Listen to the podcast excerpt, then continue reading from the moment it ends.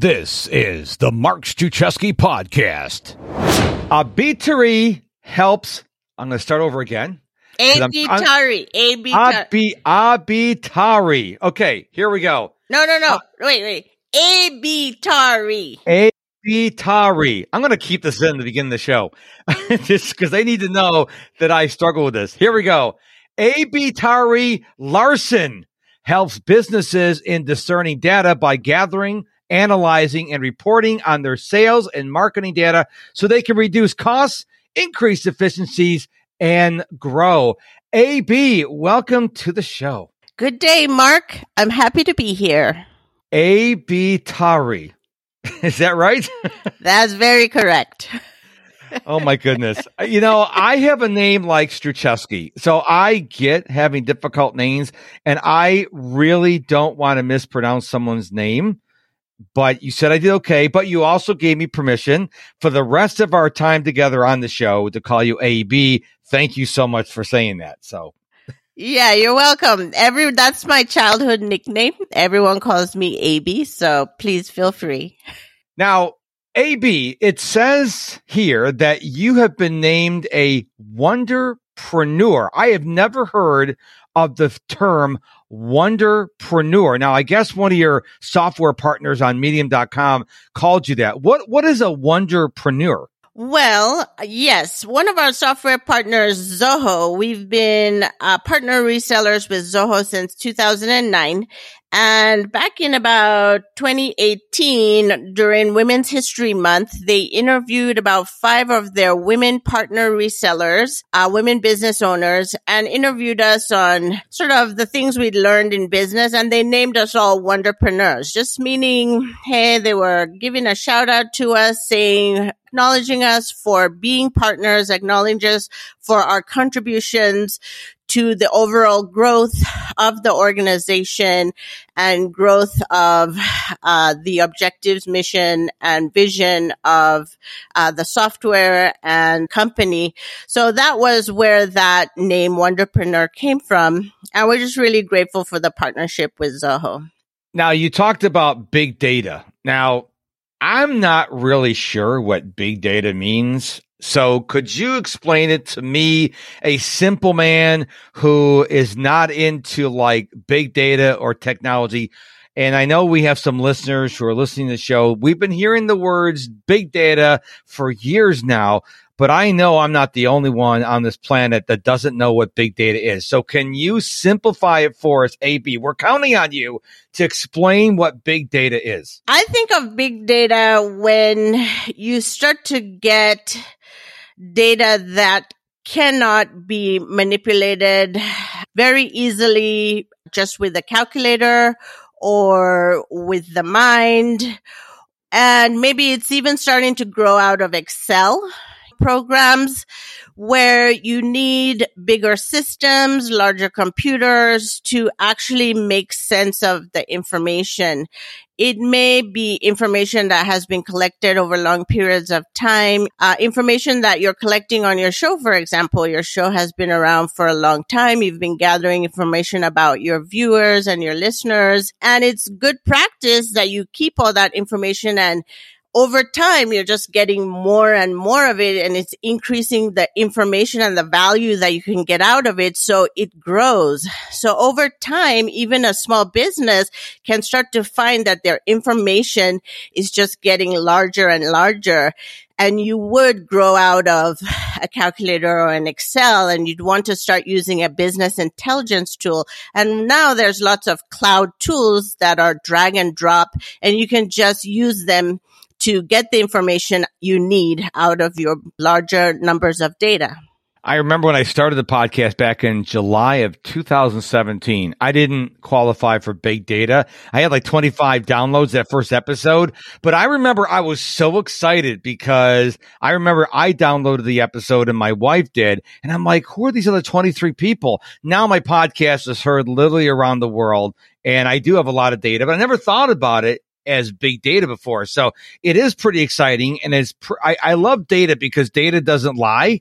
I mean, it's either yes or no or whatever. It's very binary. So I, I really appreciate you explaining that to me because I've been hearing this all over the internet for many, many years. So what do you do? I mean, obviously you're very passionate. You're starting to go on the podcast uh, circuit now. What are you really passionate about? You made a comment and I, I want us to uh, look at that a little more because I don't think you're wrong, but I also was thinking about this a little bit more that data doesn't lie. I do go into some of my clients and it's not that the data doesn't lie, but sometimes the reports that we make do lie. Mm. So when I was in grad school, where I mentioned we started, I started seeing big data. I worked with a professor and he was helping me with my physical models on the data, meaning the math calculations I was doing on the model. And he said, it's one thing to do a math calculation or to make a report, but it's a whole nother thing to make sure that report is right. So I know you've heard the adage, if I'm going to cut down a tree, I'm going to take five hours to sharpen my knife and, or my axe and then it, an hour to cut down the tree. So it goes the other way in report making. You gather your data, but, or you make your report, but then you take five hours to make sure that it's right. So I often go into companies and they're telling me, Hey, we have these reports, but over time, we're finding we can't trust the information coming out of the report report because over time, organizations start collecting more information from different sources and then the report starts not capturing those new sources or they stop collecting here and you know the the report just becomes old and inaccurate. So you got to keep your reports accurate and we help companies either update old reports create new reports also clean up data so that it does start showing in reports, things like that. I have a very nerdy cousin of mine, and we actually created a podcast called Two Bald Nerds with a Z instead of an S. we talk a lot of nerdy stuff, but he's actually one of these developers. He works for a company up in Rochester, New York, and he creates all these massive databases and stuff like that. And we have agreed never to talk about that because my eyes glaze over. But people that can create reports that actually give you great data. And I agree with you what you're saying. It makes a lot of sense that if the program is set up correctly, then when you put the data in, it's going to give you the correct data. But if the program is not written correctly, well, then you may put data in that's accurate data to get a report. But if the, re- if the report generating system is not set up correctly, then you may get the bad data out and then people don't know where to go. And I think most people would go back to the source when it's not really the source. It's actually the program. So I wonder how many people have actually stopped and thought about it. Maybe it's not the data. Maybe it's the actual report generating system. Exactly. And, and what I find too is that a lot of the reports people collect for business intelligence have to do with human beings and how they're performing, either employees or client, for example, I have a client who's a training company and they have, they certify people. So when it's time for the certification to renew, so it's always tracking like a human being's performance. And so, you know, for better or for worse, you're always going to track someone down. Like, did you do what you were supposed to do? And if your report isn't right, you're telling the person, Hey, you didn't do it. And the person's going, but yes, I did. Look, here I did it. So, um, we're always tracking our people and you've got to make sure it's saying the right thing because a lot of times what you're tracking is about people and this is very sensitive information. I am old enough to remember when there was no email, there were no cell phones, no one had a computer in their home, and there wasn't the tracking there is now because how are you going to track people? I mean, you, you, just couldn't. You can send direct mail out to someone, but there's no way of knowing if they actually opened it. Nowadays, people make a big deal of privacy, but I think it's really difficult unless you stay off the internet to, or off the grid, as they say, to have a private life because you know, you, so you get an email, they're tracking it. You watch TV, they're tracking it. Everybody's tracking, tracking your productivity at work, how many emails you're sending, how many calls you're making. And it, I do, I've always said that technology is a blessing and a curse. It can be used to serve people or it can be used to hurt people. Do you agree with that? Do you feel overwhelmed and frustrated? Are you under a lot of stress? There's a better way. You only get one life, so why not feel peace and freedom and enjoy your life. You can. Find out more at 90days to bustingoverwhelm.com. I most definitely agree with that. Um, I, I don't feel like I can speak very strongly to that, but I think it's something this starts to get into ethics and it's not uh, my area of strength, but what I, I would say is that when I go into a company, we usually work in two phases. We usually start with a discovery phase where we try to understand the problem so we can give an, an estimate of what the work is going to be to complete the work. And at the discovery phase, we're usually working with executives. And then during the work phase, let's say the executives approve and sign on with us. Then during the work phase, we're working with the team, the people on the ground.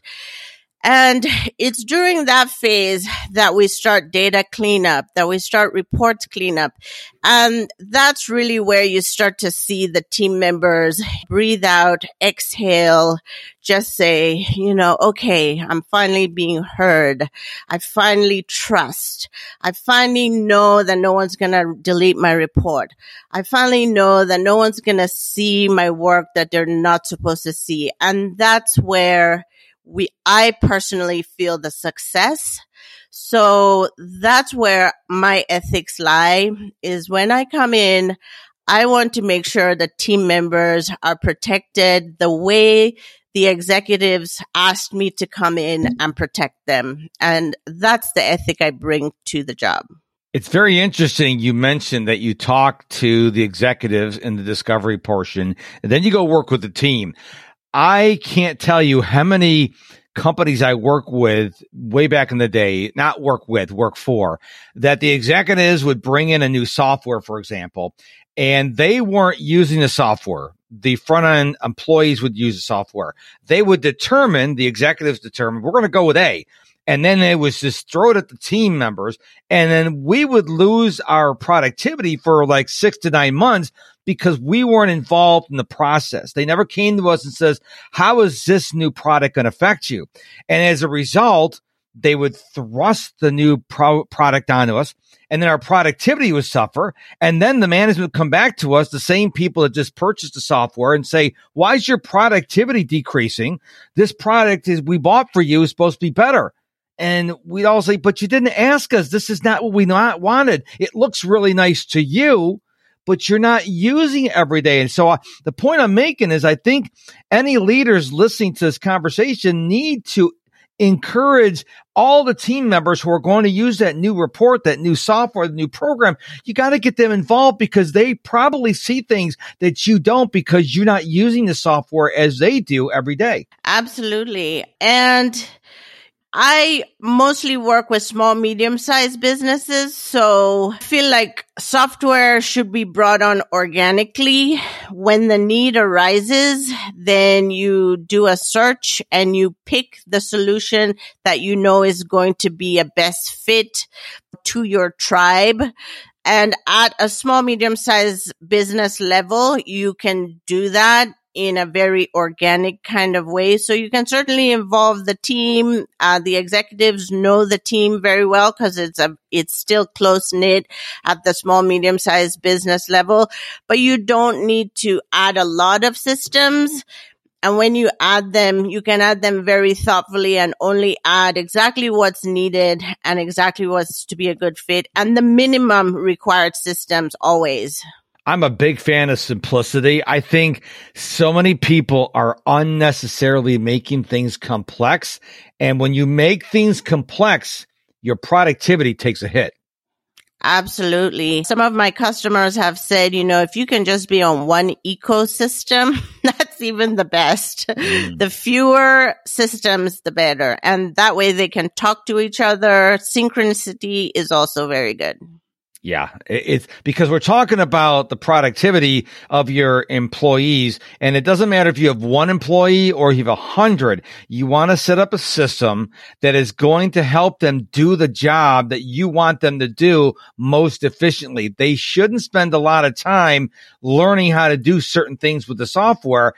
I would even say it should be as, as intuitive as possible because you don't want that productivity. It's going to, when you introduce a new software, your productivity by nature is going to take a little dip, but you want that dip to be as shallow as possible and as short as possible, correct?